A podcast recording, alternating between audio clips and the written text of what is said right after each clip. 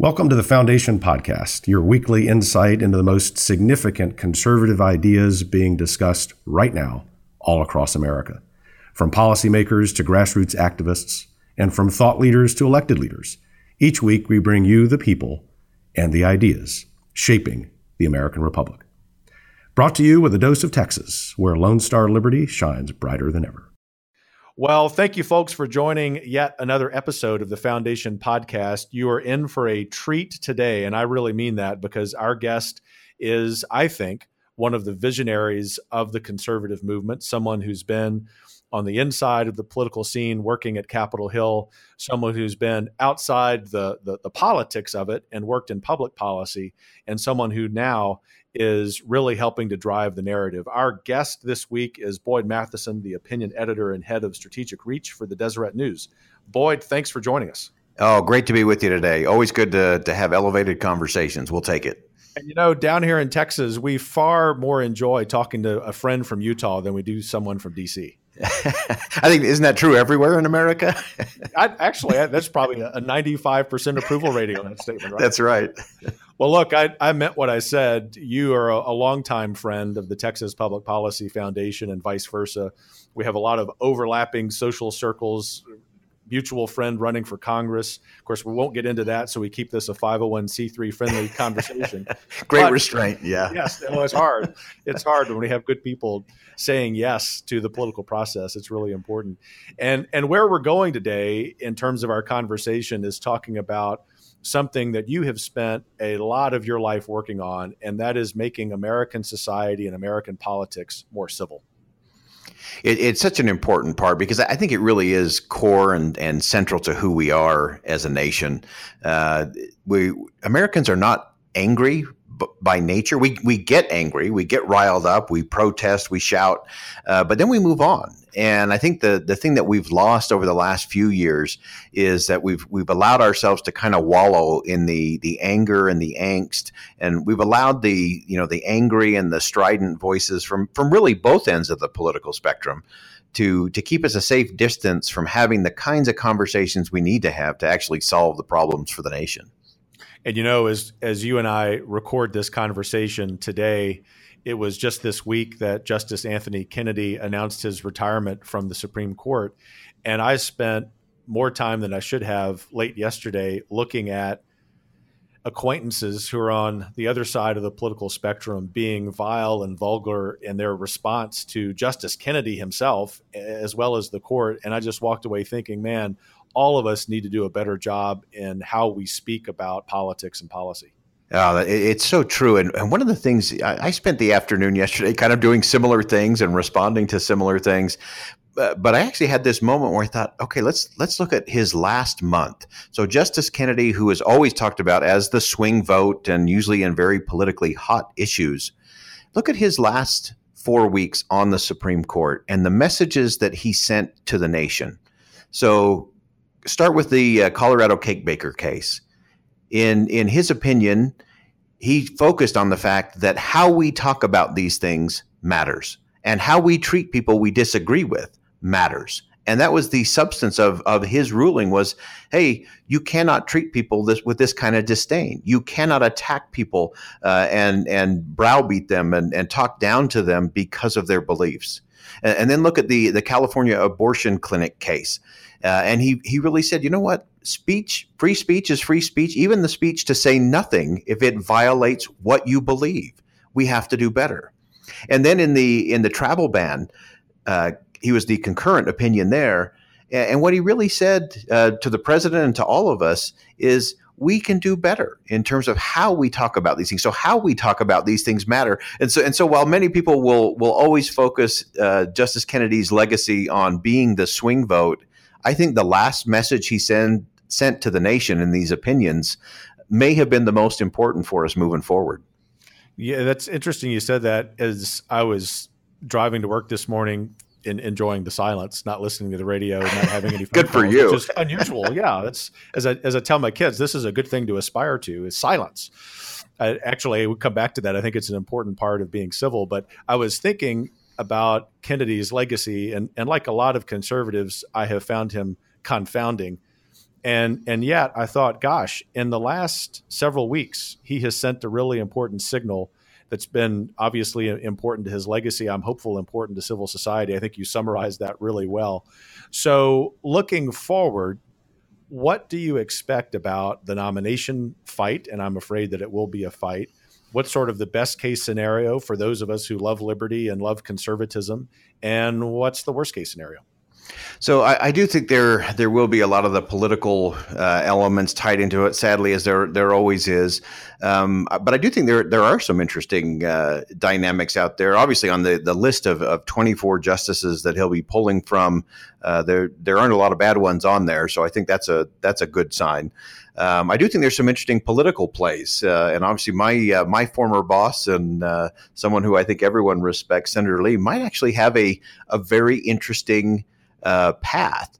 Uh, and the reason for that, while he hasn't been a jurist or sat on a bench anywhere, uh, he does have something that none of the other uh, potential nominees have, and that is relationships uh, in the Senate that are actually based on civility. So if you just kind of do the quick score check, uh, you know, you think, okay, he's worked uh, with liberal Dianne Feinstein on indefinite detention legislations, again around the law and the Constitution. He he has great working relationships with liberal Dick Durbin and Cory Booker as they've done work on criminal justice reform. Uh, has tremendous uh, conversations with Pat Leahy on uh, things around patent reform, and so he has this very very unique uh, combination where because he focuses in a civil way on principle first and constitutional principles specifically, uh, I think it would be very hard for some of those senators to stand in front of a, a bank of cameras and say, no, I, I, just can't vote for Senator Lee. You also have a lot of red state Democrats, uh, like Joe Manchin, who has a good relationship with Senator Lee, Heidi Heitkamp from uh, Dakota. Uh, so there, there are some interesting dynamics from a purely political play uh, that do make uh, Senator Lee, I think, extra intriguing when it comes to what the president might do here. Oh, it's it's interesting that you you offered that perspective. I was going to ask you about it yesterday.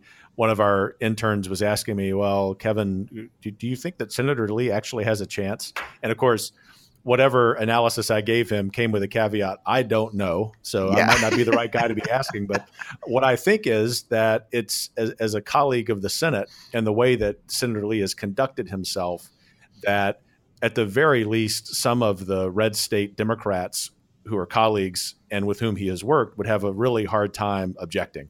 That's and, right. And, and, and who knows? I mean, you you and I share a worldview. We we understand that the most important things we encounter each day are are divine, and and we have a, an obligation to conduct ourselves that reflects how how we are made in the image and likeness of God. And and I think people who are not Christians can hopefully respect that about us. But the the point is that Senator Lee has conducted himself in a way that is very much like the civility of our founders and of some of the great generations of civic leaders we've had in our country's history. Yeah, that's that's exactly right, and uh, and and his brother Tom, who is uh, on the Utah Supreme Court, uh, is is not a step behind in terms of that. So interesting to have two brothers from the same state uh, on the short list there in terms of uh, in terms of that. But it does come down to that that approach that uh, it, it is the divine uh, and that ability to look at uh, faith as a dimension of diversity. Uh, right. Uh, I think is is something that we often miss. We talk about diversity in terms of race and gen- gender and and sexual orientation and so on, and all of those elements which are part of the diversity that makes America extraordinary. But it's also important to remember that faith is a dimension of diversity. Uh, and I think there's a, a, growing groundswell around that concept. Uh, there's some very interesting things happening, even in Silicon Valley, around faith as a dimension of diversity. Uh, and the, the highest court in the land is going to be uh, front and center on a lot of those issues moving forward. I think that's so true. And in fact, I think for the next generation, that'll be one of the important questions. That is the the place of faith in the public square. As I tell people here at the Texas Public Policy Foundation, we we tend, in terms of our, our policy issues, gravitate toward policies that are measured by money, by how much money the state of Texas is spending or not. In uh, at the federal level, our criminal justice work, of course, often defined by the number of prisons we're closing. But ultimately, the reason we do that work is to make sure that we're enhancing the dignity of the human person. And I think the more that we can talk about that as conservatives, regardless of the specific policy area in which we're having that or for which we're having that conversation, the better off we are. That's uh, no question about it, and and that is how we talk about things absolutely matters, and, and we can do that. And and I think part of it, I, I think there is a a growing need out there for for conservatives in particular to be confident in their principles. Uh, that, that we don't have to go to the bombast and we don't have to go to the personal attacks and melting down somebody's Twitter feed or blowing up their Facebook page because we know the principles work. And so we should function from a position of strength. A and and there's a difference. There's a difference from functioning from a position of confidence versus a position of arrogance. Mm-hmm. And I think one arrogance is not a conservative value, so we should avoid that at all costs anyway. No uh, but if we have confidence in who we are and confidence in the principles that we espouse, uh, we can lead some very important discussions for the country in a way that the country can actually engage uh, and and move forward in a positive way. Well, that's right, and and and often on this podcast we talk about the the joyfulness of conservatives. Our another visionary, I think, of the movement, in Arthur Brooks talks about the conservative heart being the joyful heart, mm. and and and rather than taking some arrogance in in the fact that we're those of us who describe ourselves as conservatives are kind of hardwired toward that joy. We really un- need to understand that we have this obligation to share that with others, and if we're sharing joy with others, it, it, it can't at all be ugly or or, yes. or arrogant. Yes, in fact, you know one of my favorite quotes from Arthur over the last two years. Uh, he said that more than we have a political polarization problem in America, we have a contempt problem in America. And he defined contempt as the belief in the worthlessness of another individual. And think of how often we do that. If, if we make someone who disagrees with us worthless, then we are completely justified in blowing up their Twitter feed or, or saying awful things about them and we can still sleep at night. Uh, and so we, we have to respond to that in a different way. We have to cure our crisis of contempt uh, and of course, the, the Dalai Lama had the, the, the best response to that of how do you cure contempt? Uh, it's it's kindness, warm heartedness, uh, treating each other as your your brothers and sisters. They're not the government's brothers and sisters. They're they're our brothers and sisters, and and we need to act accordingly from the federal level down to the state level, and especially in our neighborhoods and communities. Oh, that's that's so well said. I'm I'm sure in your previous role as chief of staff for Senator Lee and being president of the Sutherland Institute in Salt Lake City that you encountered situations when some of our brothers and sisters made our own civility sort of difficult to implement. yeah, that's that's that's right, and I think that's the real test. You know, it, it's easy when everything's going well. Uh, the test is when when people speak ill of you. Uh, we we do have to recognize that it say it says far more about them than it does about us. Uh, I think there was a uh, an account of of General Grant, uh, and he was asked his opinion of a of a certain man that he had a lot of public heated conversations with, and and Grant responded and said, "I think he's a good man with a good heart, trying to do what he believes is best." And the person responded and said, "Well, he doesn't feel that way about you, and that's not what he says about you in public." And, and Grant responded you asked me about my opinion of him, mm-hmm. not his opinion of me. And we all need to to focus on that because, for the most part, people are good. Uh, there's extraordinary people across the political spectrum, uh, and all deserve the the kind of treatment uh, that we would give to to our brother or sister. Well, it's so true. In fact, I was talking to one of our our senior policy experts here, who was waiting for 13 hours yesterday at the Texas legislature to testify in, in one of these interim committees. Really important subject, healthcare in particular, mm. Medicaid reform, and and this policy expert just conducts himself with the greatest professionalism. He's a, a retired doctor, and so he has that that fraternal care for anyone he encounters. So, as I was talking to him this morning, he reminded me that I was violating my own rule about not questioning intentions. And I said, Well, someone was just out to get you. And he said, No, no, no. He said, Everyone was busy. It was just getting late. He said, We'll just get back at it today.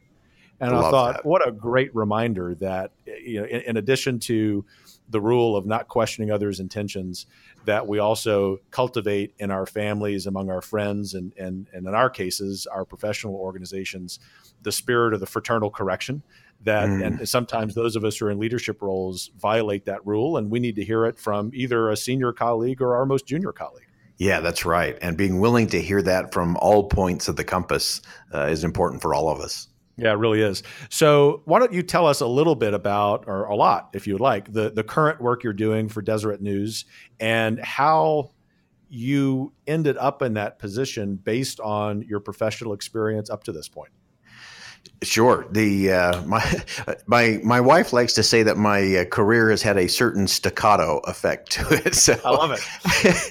it makes it sound a little more noble. Uh, I you know I spent my first twenty plus years doing international business consulting, a lot of strategy and communication pieces. Uh, then we we moved back to Utah, and and this is one of those. Be careful what neighborhood you move into. Uh, we ended up living uh, four houses down from this attorney guy, uh, lawyer named Mike Lee. Uh, and he was just attorney Mike Lee at the time, but but we got to know the Lees and, and a great love and respect there. They moved out. He went to clerk for Justice Alito uh, on the Supreme Court, and uh, and then when he decided to do something crazy and run for the Senate in 2010, he he asked me to come do the strategy and the communications pieces. So we did that for 2010, and he won, and I very wisely went back to, to business consulting, and, and that was working out great uh, for about a year. Uh, I was actually sitting uh, in an airport getting ready to fly over to Bangkok to give a, uh, leadership speech over there, and uh, phone rang. It was now Senator Lee, and uh, we just kind of chit chatted, and we're catching up on family and all of those things. And, and then all of a sudden, it was like I could hear him in stereo. I said, Senator, where are you? he says, oh, I'm at the airport waiting for a flight. And I, I turned around and we were literally sitting back to back. Oh, uh, my gosh. At the gate. And Meant as my wife, Debbie always says uh, that's when he sucked you back into the vortex. So, so we did the chief of staff thing uh, for a bit, and, and when my my used by date uh, as a chief of staff was was done, I came back to the state and had a great plan and was going to do mostly business consulting, a little politics, just to keep it interesting and it, it, was one of those you know if you ever want to make god laugh just tell him your plan for your life. Uh, no doubt. and i did that and uh, sure enough uh, sutherland institute uh, called and that was just a, a, great experience to work with an extraordinary group of people uh, focused on principles and policy uh, and bringing those worlds together. And then this again, I was very comfortable and thought, you know what, this is going to be a great decade here at uh, at Sutherland Institute, and maybe a, a, nice final chapter in a career. Uh, and then uh, this unique opportunity with the Deseret News came up. Uh, to where we can really help nationalize some of these conversations. Utah, like Texas, is unique in that we have a great, uh, vibrant free market economy and strong institutions of civil society. Uh, so, a great window out and a window in. Uh, in, in, terms of what's happening. And so we're working on a lot of things in terms of really stretching as as news becomes more and more of a commodity. It's really going to be who leads the discussions, who frames the conversations that we should be happening should be having around our kitchen table, across our back fence, with our colleagues at the water cooler, uh, and in the public square. And so we're going to uh, lead a, a, series of co- national conversations, and uh, we look forward to tag teaming with uh, you good folks down in Texas on uh, some of these efforts uh, as we bring people together to have elevated conversations about the critical issues of the day based on principle first. So oh. that's uh, that's really what's driving my days. No, it's it's exciting work. You know, I, have had a lot of conversations this summer with with interns and junior policy staff who are trying to figure out what their their next season of their professional life will be. Of course, we're always happy if they stay here at the Policy Foundation, but understand that most people will be called to go do something else, and some of them come back. But the point was that a lot of them are thinking about taking their their legal expertise, their policy expertise, and at some point in their careers, making sure that the conservative movement has a better communications apparatus. Yeah, I, I, think that that's something that we've really missed. And, and, as you would be a, a, great guy to talk to about that. And I will talk to that's any of them. you can, day. you can you can give them all my cell phone number and my email and, and tell them to call me because I, I do think it's one of the things as conservatives uh, that we have not done a, a great job of over the years. We're, we're so eager to solve problems that sometimes we forget that there is a, a process that people need to go through. Uh, of, feeling like they're a part of the story and feeling connected to what's going on. Uh, this, there's a great cause in the conservative movement, and, and, sometimes we forget to call people to the cause or or give them mm-hmm. a reason uh, to engage. I mean, I, I, think both political parties are doing a horrible job right now, uh, especially with millennials and and the rising generation. You know, used to be there was at least a little cachet in being a, a card carrying Democrat or a card carrying Republican, um, but nobody's giving anyone a reason to to engage and join. And and I think it's up to conservatives to make that case because I actually believe the millennials take a, a lot of grief. Uh, I'm I'm sort of an apologist for the a lot of the millennials Someone has to be. Yeah, someone has to be. Uh, and while they can be self-absorbed, they can do all of those things. They're actually more communitarian than than their parents' generation. They they do it mm-hmm. different. You know that they see a mm-hmm. problem and they'll they'll do a GoFundMe page for a, a friend in need, or they'll they'll do an ice bucket challenge to to raise money for a good cause. Uh, so they're willing to engage. And I actually think that the big challenge with millennials is it's actually the the generation a half step up who would be mm-hmm. the natural mentors to that group, and the, that half step up group was the the first to really be the the me me me generation, and everybody's a winner and and uh, focus on yourself. Uh, and so there's not a lot of mentoring going on there. Uh, I found millennials, if they are given the principles of leadership, they're fantastic at it. Uh, but a lot of times they're mm-hmm. just not quite sure what to do. Yeah, it's interesting that, and I, I think and, and write about that issue a lot. Having as a, as an educator by training, been involved in in uh, mentoring a lot of of younger people, and it was a real privilege in every single case. But think about what I might call a crisis of mentorship, and and I think that that speaks to some of the fabrics, some of the the strands, if you will, that bind civil society together, really being frayed. I, I read often the reread often Russell Kirk and in particular his essay on the 10 principles of mm. conservatism one of the first ones being that our our first habit as a conservative is to minister if you will to be friends with our neighbors i mean literally our neighbors the person living in the house next door the people living That's on the right. block the, the if you're in a subdivision and that if we if we fail at that that we're really failing at being conservatives because being conservative, as Arthur Brooks says, is, is, is, being to be joyful, to be concerned about the other, to, of course, make sure that there's incentive and all of those things that we want to implement in, in public policy, but ultimately to be present to the people who are literally right in front of us. And I think as conservatives, we often fail to do that. It, it, it's often easier to get outraged about something happening in Washington uh, or even halfway around the globe than it is to walk across the street and help your neighbor. And the thing we all have to recognize is that far more important than what's going to happen in the, the marbled hallways of Congress today uh, is going to be what's happening uh, in our in our living rooms uh, and and in our around our kitchen tables. Uh, it's going to be the uh, the teacher who stays after to help a, a student that's struggling. Uh, it's going to be a, a pastor or a priest or a rabbi, you know, working with a, a struggling soul. It's going to be someone reaching out to a, a homeless person. Uh, it's going to be someone who's going to put their arm around someone struggling with opioid addiction and pointing just a better way. The the greatest components of this nation uh, really happen in small and seemingly insignificant moments of, of pretty ordinary day living. Mm-hmm. And that's to me what it means to be an American is is that we're willing to do that, that we stand with each other, that we are, you know, American exceptionalism. Uh, I wrote a piece last uh, Fourth of July uh, on American exceptionalism, and that it's not a rags to riches story; it's a rags to enriching others story. So mm. it's it's not about the mm. Oprah Winfrey's and the Steve Jobs and the Bill Gates Um, it, it's about people who make a difference. And and while those famous people are are great and important, their stories are inspiring. You know, it's it's the it's the mother who who starts a, a business in her garage so she can help send her son to college. That's an American exceptionalism story.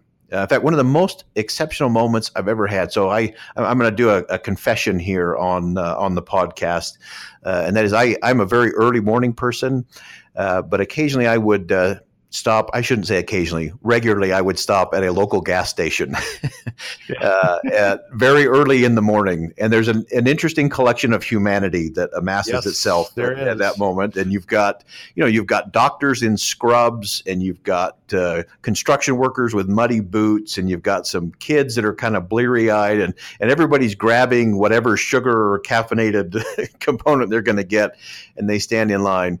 Uh, but at this particular gas station, uh, Mary was the cash register person. Mm-hmm. And Mary was extraordinary. Now, Mary was working the 12 midnight to 8 a.m. shift and clearly had had her share of challenges in life. Sure. But what she could do at that hour of the morning, nobody would leave. I mean, it's a 37 second transaction and she changed more days by her smile, by the questions she would ask. She knew everybody's name and everybody's family and what they were working on and where they were going. And I, I remember one morning, I I was standing in line, head down, pretty grumpy, had a tough day ahead. Uh, and then as I walked away, I realized I felt better. And I looked back, I thought, holy cow. And I just, I stood there. I stood in the gas station for about 15 minutes and just watched people move through the line and interact with Mary.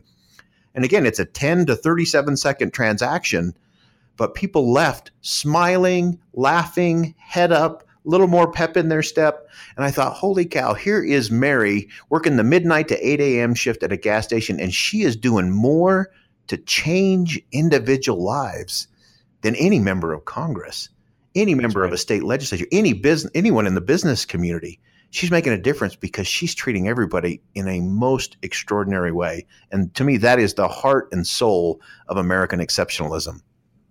Oh, that's what a great story. Eh, I, thanks for sharing that. I, I think often about whatever professional, whatever profession people have, that we we can take that work and we of course ought to be excellent at it in terms of, of how that's measured professionally but it, at least as important is how we conduct ourselves on the personal level that you and I know that that's true in policy and political work. It's true in everything, including as as you offer the great example of this wonderful employee at a gas station who is there during a pretty atrocious time of the day, dealing with people who are in a hurry and, and not too happy until they have their caffeine.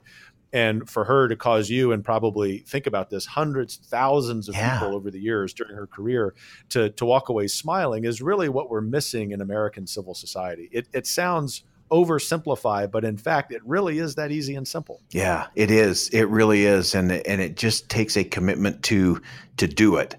Uh, we, we talk about it in terms of kind of the therefore what. You know, we can have a lot of conversations about a lot of different things, but what are we going to do about it? How are we going to implement it? How are we going to apply it? How how am I going to be a better neighbor, uh, a better friend, a better member of my community?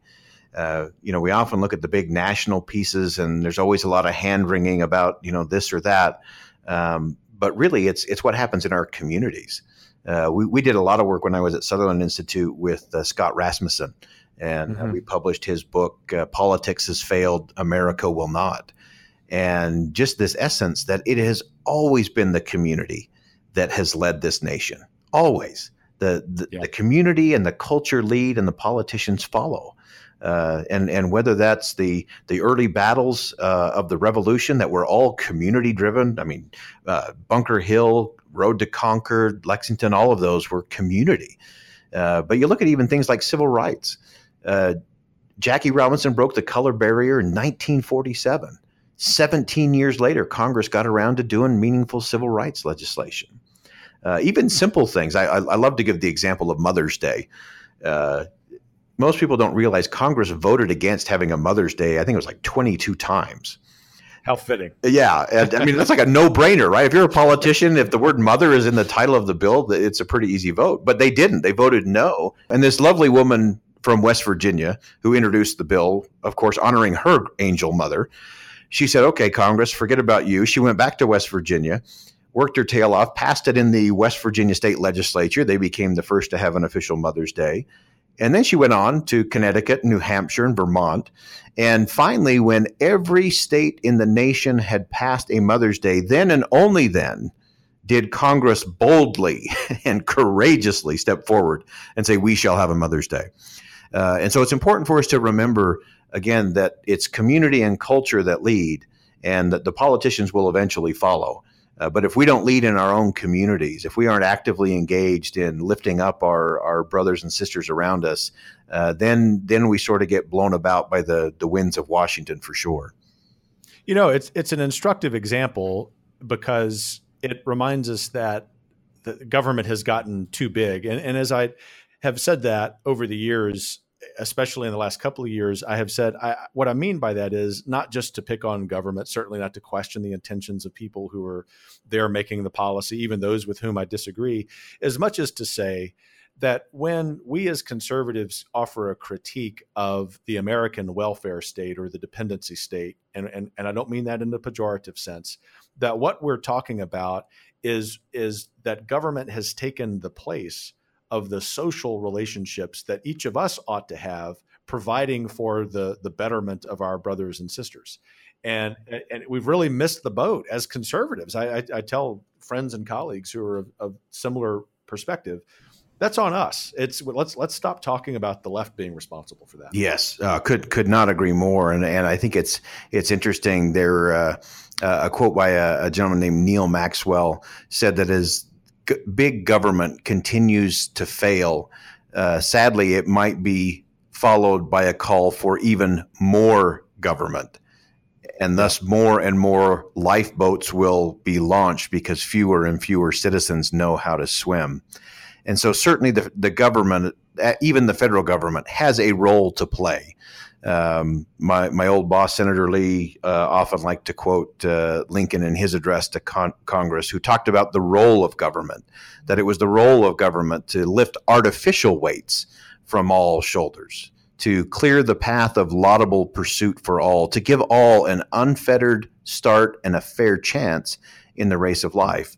And so that means there is a, a small role for government to play there, but that's also giving great emphasis and great responsibility to each of us as citizens because it's it's that coming together. I mean, that is so American. We we, we love to talk about American, you know, rugged individualism, uh, but that's really not who we are. Uh, we like to have our individual liberty for sure, but it's always been about coming together. I mean, you think of the old barn raising. Uh, the community came together and raised the barn, not because anybody told them to go raise the barn and help their neighbors, because their neighbor needed help.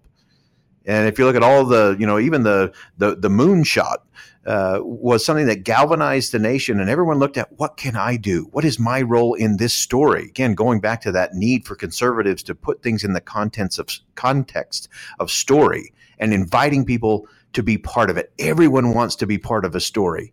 Uh, if, if you look at many of the, the crises that we deal with, whether that's teen suicide or opioids, those are all crises of, of loneliness, of being disconnected, of a crisis of, of meaning in our lives.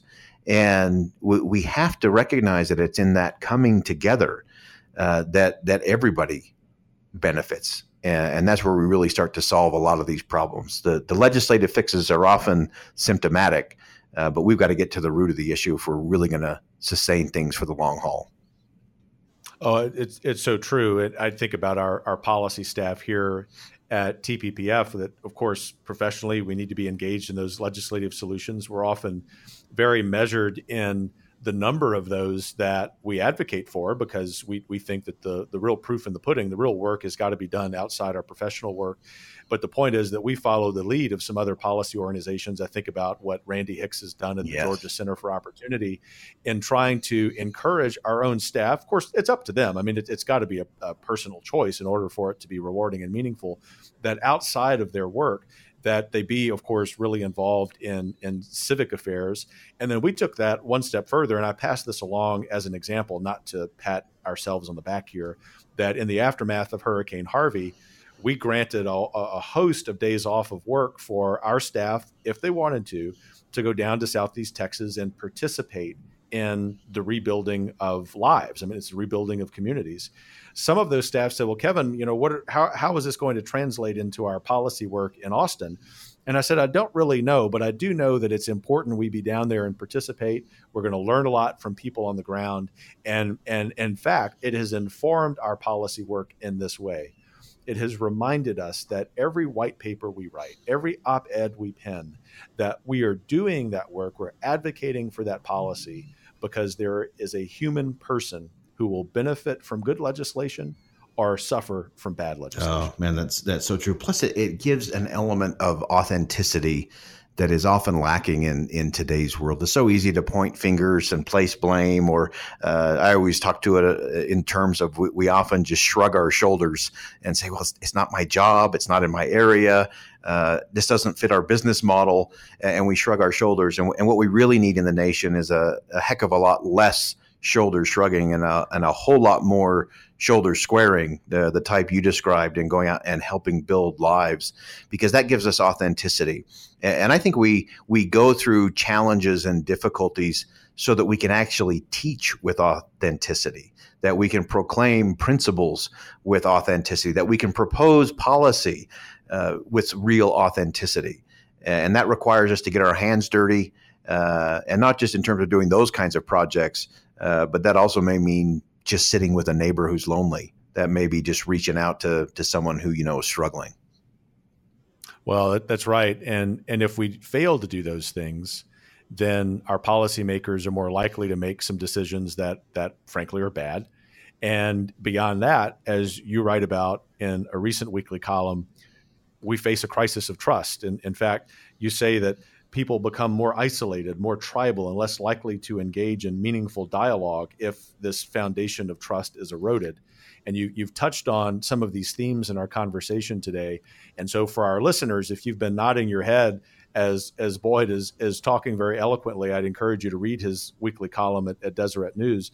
But Boyd, as we begin to wrap up, I I, I just want to give you the opportunity to maybe discuss in in a nutshell this argument that you've advanced in this weekly column and others about the crisis of trust and how that's connected to what you and I have been focused on today regarding the fabric of civil society. Yeah, and I think that is the the real test. You know. Uh, the trust in institutions, uh, government in particular, has has never been lower. And if we look at the kinds of things that we've experienced just in the in the last few weeks in the country, you've had an ex- inspector general report come out and uh, cast all kinds of questions uh, about integrity, uh, about bias, uh, about insubordination.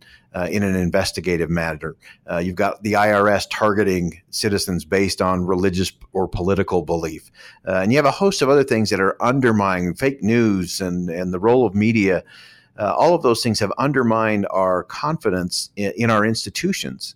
And, and while that historically happens quite a bit as things go along, uh, the, the bigger problem is, as, as you described, we're starting it's starting to fray at the fabric of society and we're starting to lose trust in each other which is the to me the real issue you know it used to be if you were asked a question are your neighbors trustworthy the response to that was always yes. I mean, that was always a 68, 70%. Absolutely, I trust my neighbor.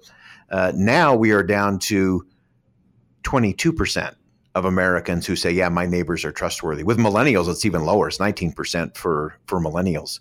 And so that that to me is the crisis of trust because if we do begin to disconnect from one another, the the institutions aren't going to matter in the end. Uh, this is a, an individual game. Uh, that we have to start from a position of trust, not from a position of distrust uh, or tribalism. That's that's where we end up with all the challenges we've been talking about uh, during the course of the podcast today. Uh, and again, it comes back to what is my responsibility for all of this, and, and our responsibility is to is to talk about the truth, to talk about the principles, and and to me that's the that's the real test you know, I, I rarely agree with Oprah Winfrey, almost never hmm. uh, when it comes to, to political things. But she gave a speech down at USC to their journalism graduates uh, not long ago. and she challenged them to not just speak the truth. And I love that she said the truth, not your truth, which is kind of the uh, mm-hmm. uh, relativism uh, component for the day. She said, speak the truth, defend the truth. The, the truth is something that both you know sheds light and it also condemns it disinfects uh, and it emboldens and so we have to not only speak the truth we have to be the truth and so that's that's the challenge for each one of us uh, and i think that's where trust really begins is as we get to the truth uh, I, I, had a I had an experience just a few uh, weeks ago. Uh, I it was one of those weeks where everything was going wrong, and my weekly column had not been written. And I had I had told my assistant Christian that you know I, I want to write about truth. I, I really want to get to this issue. And so I'd, I'd, kind of teed it up that that's where I was going with the column. Uh, but as the day just kept ticking along, and as the layout folks here at the Deseret News were trying to get the page put together, I finally had to just tell him, just save me a space, just put a, a fake header there, and just you know my column's going to go there. And uh, I came back from one of my meetings, and and sitting on my desk was the the layout for the next day's paper and it had everything on there perfectly positioned and down at the bottom was this space for my column and my assistant in big red pen said the truth will be written here and I thought, okay, that's, that's, my answer. I'm responsible for the truth. And I think we all have to do that. We all have some looking in the mirror to do to say, what am I doing to promote truth and trust? What am I doing to live my life with integrity to make a difference for the people I interact with? Uh, what am I What am I doing on social media? What am I doing as I talk to, with, or about my neighbors and colleagues, and those who may be on the other side of an argument or the other side of a political debate? How are we doing that? Because it's up to each of us individually, uh, and it is the out of many one that makes the nation great. But it requires each one to recognize the difference they can make. Never underestimate the power of one voice, of one person, of one act of kindness, of one kind word, uh, and the influence that that can have. Uh, it's immeasurable. The ripple effect goes on and on and on. Well, Boyd, I'm glad that you mentioned what you just did because we often conclude each episode of the Foundation podcast with my asking our guest, what advice do you have for our listeners? And I think you've given some excellent advice for our listeners, asking some questions that we really ought to be thinking about each day. And so I am sure that you have wet the whistle of a lot of our listeners. Where do they go in terms of website address to read more of your work?